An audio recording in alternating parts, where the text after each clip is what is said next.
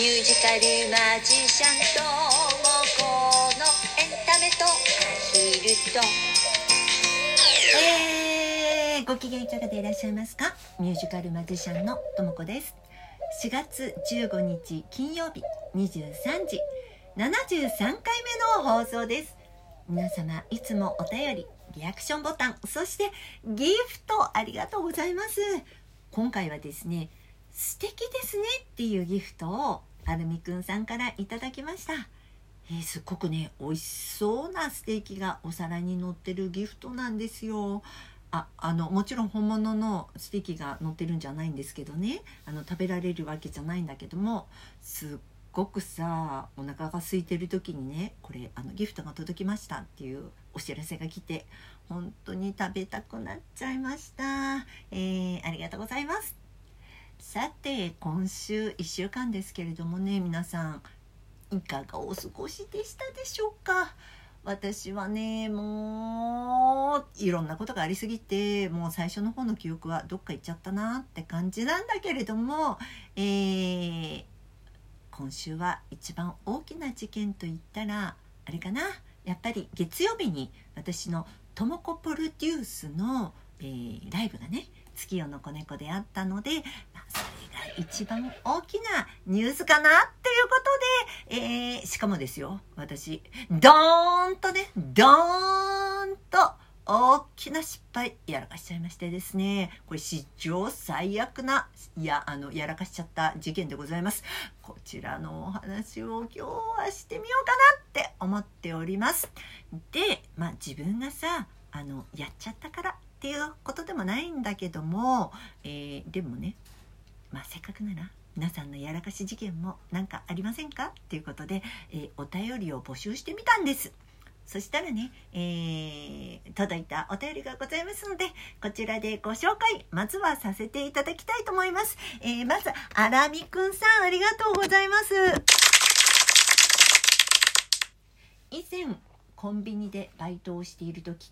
お弁当とかパンとか納品された商品を検品して棚に並べる並べるっていう作業があります、えー、以前にも別の系列のコンビニでバイトをした経験があったので、まあ、ほぼほぼ同じ作業なので油断していたと思うんですがその日はなぜかパンの品出しをして、まあ、品出しを終わった空のケースとそして納品されてきたケースは分けて別々の場所に分けて置いておいたはずなのにその時間に納品されたパン丸々全部。多分まだ品出ししていないという意味だと思うんですけどね。丸々全部。空のケースにの空のケースの置いてあった場所に置いてしまってその空のケースと一緒に外の返却置き場に中に入ってるケースですよ。まだパンあの品出ししてないパンが入っているケースも一緒に、えー、返却置き場に置いてしまいました。翌日オーナーからお叱りを受けました。初めてのとんでもないやらかしだったのでびっくりしました。でもその日店長も一緒にやっていたのに2人とも思い込んでいたんですね。というお便りいただきました。ありがとうございます。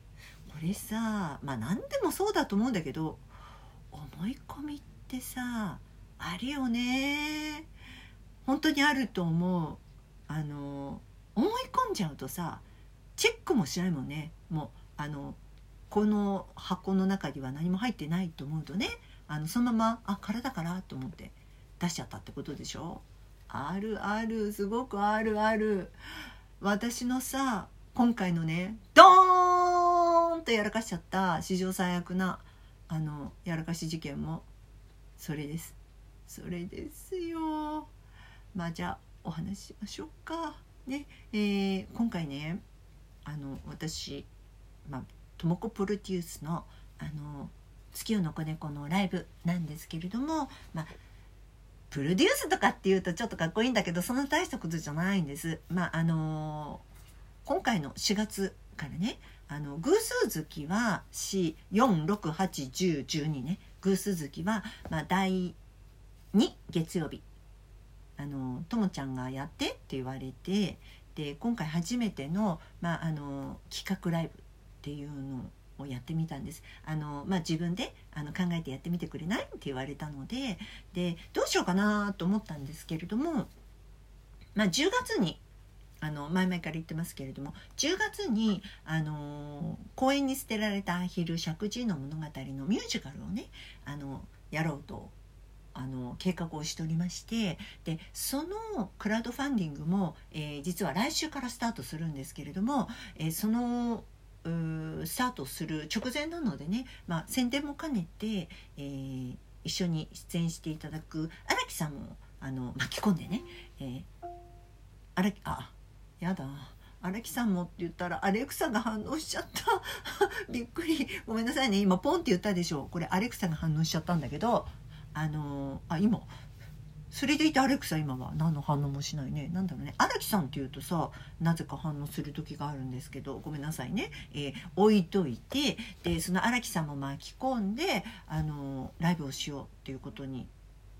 しようと思ったんです。それとあとあの私今あのボイストレーニングを教えているっていうお仕事もしているんですけれどもあの私の生徒さんでねもうおじ様なんだけれどもすごくあの熱心な方であのいろんなお店に、まあの出演するっていうかお客さんで行って歌ったりするあのできるお店があるのでそういったところに通って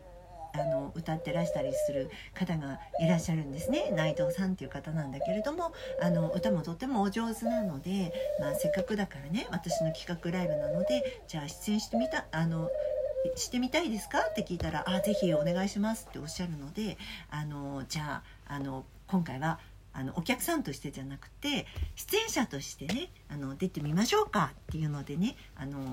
出演することになったんです。なのでその荒木さんとそして私とその私の生徒さんなんだけれども内藤さんのこの3人でねまあ智子と愉快の仲間たちみたいな感じであのやることになったんです。でまあ荒木さんはねあのー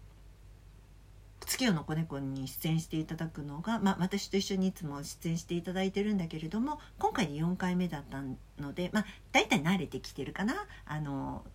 慣れてきていらっしゃるので私そんなに心配していなかったんですけれども内藤さんは、まあ、あの他のお店で歌ったことがあると言ってもあの出演者として出てることはまだないのでやっぱりちょっと心配でねあのいろいろ譜面を作ったりとかあのしていたんですよ。であのいつもはこのライブ私が出演する、まあ、音楽のお店っていうのはあの特別によっぽどじゃない限りはリハーサルってしないんですね本当にもう行って譜面だけ持って行ってあのここはこれでお願いしますって言ってあのそれですぐ本番っていうお店なんあのっていうところばかりに今現在私は出演しているんですけれどもあのほとんどリハーサルっていうのはなしでやるんです。なんですがまあやっぱり初めての出演者の方はやっぱりそういうのわけにもいかないので少し早めにあの来てあの音合わせをしてそれからやりましょうねっていうことでねいつもより早くあのお店に入ったんですね。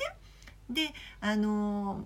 まあ内藤さんだけ先にまずはあの合わせましょうっていうんであの一緒になってやってあのちょっとこういう状況でやりましょうねっていうのをまあ私もまああのちょっと先輩だ。からね。あの